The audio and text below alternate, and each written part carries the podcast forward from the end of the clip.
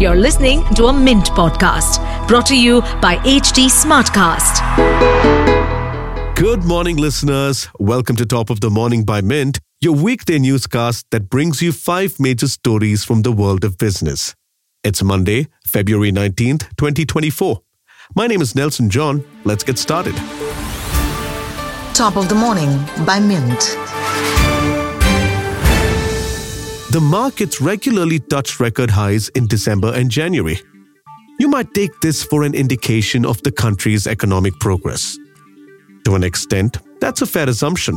Mint's columnist Vivek Kaul takes into account auto sales, number of demat accounts, number of UPI transactions, and luxury homes to point out that consumption among the wealthy is at an all-time high. However, he underscores this data with a contrasting trend across train passengers and employment schemes.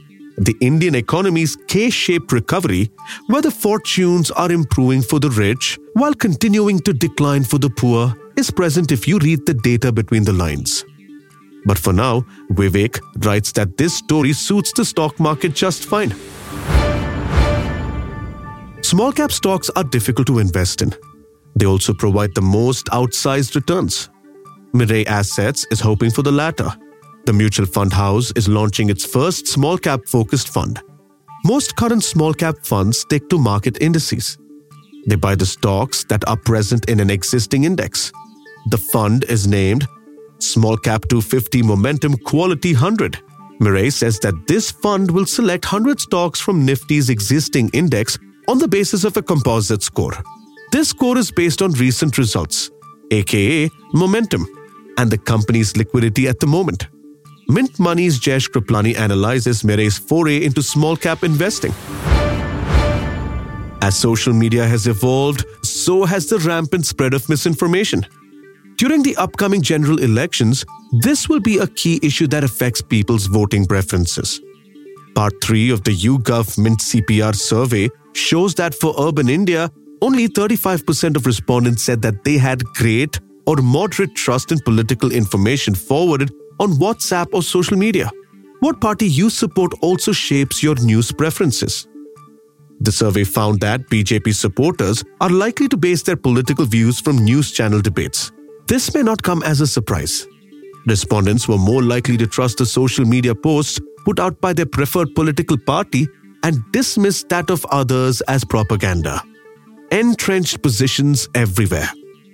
Manjul Paul and Tanay Sukumar of Mint's Plain Facts team illustrates these responses in today's special Plain Facts piece.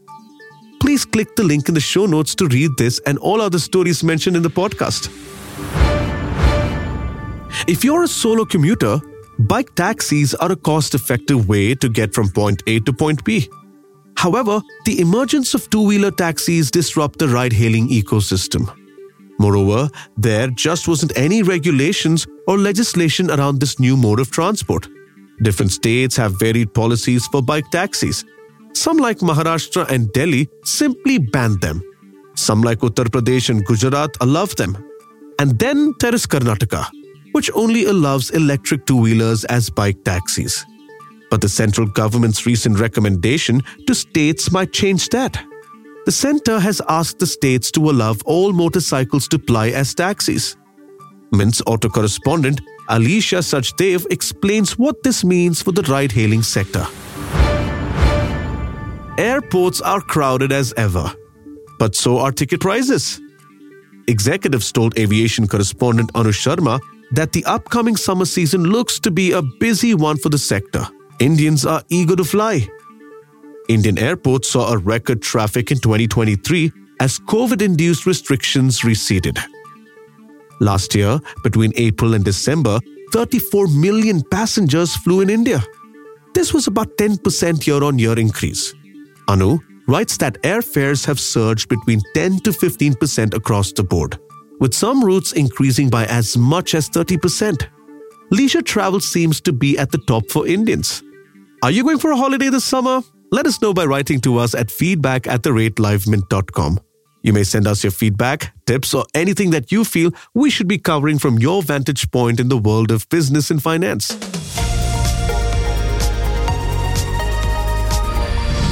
That's all for today. Thank you for listening. We'll be back tomorrow with a fresh episode of Top of the Morning. Have a nice day. Top of the Morning by Mint.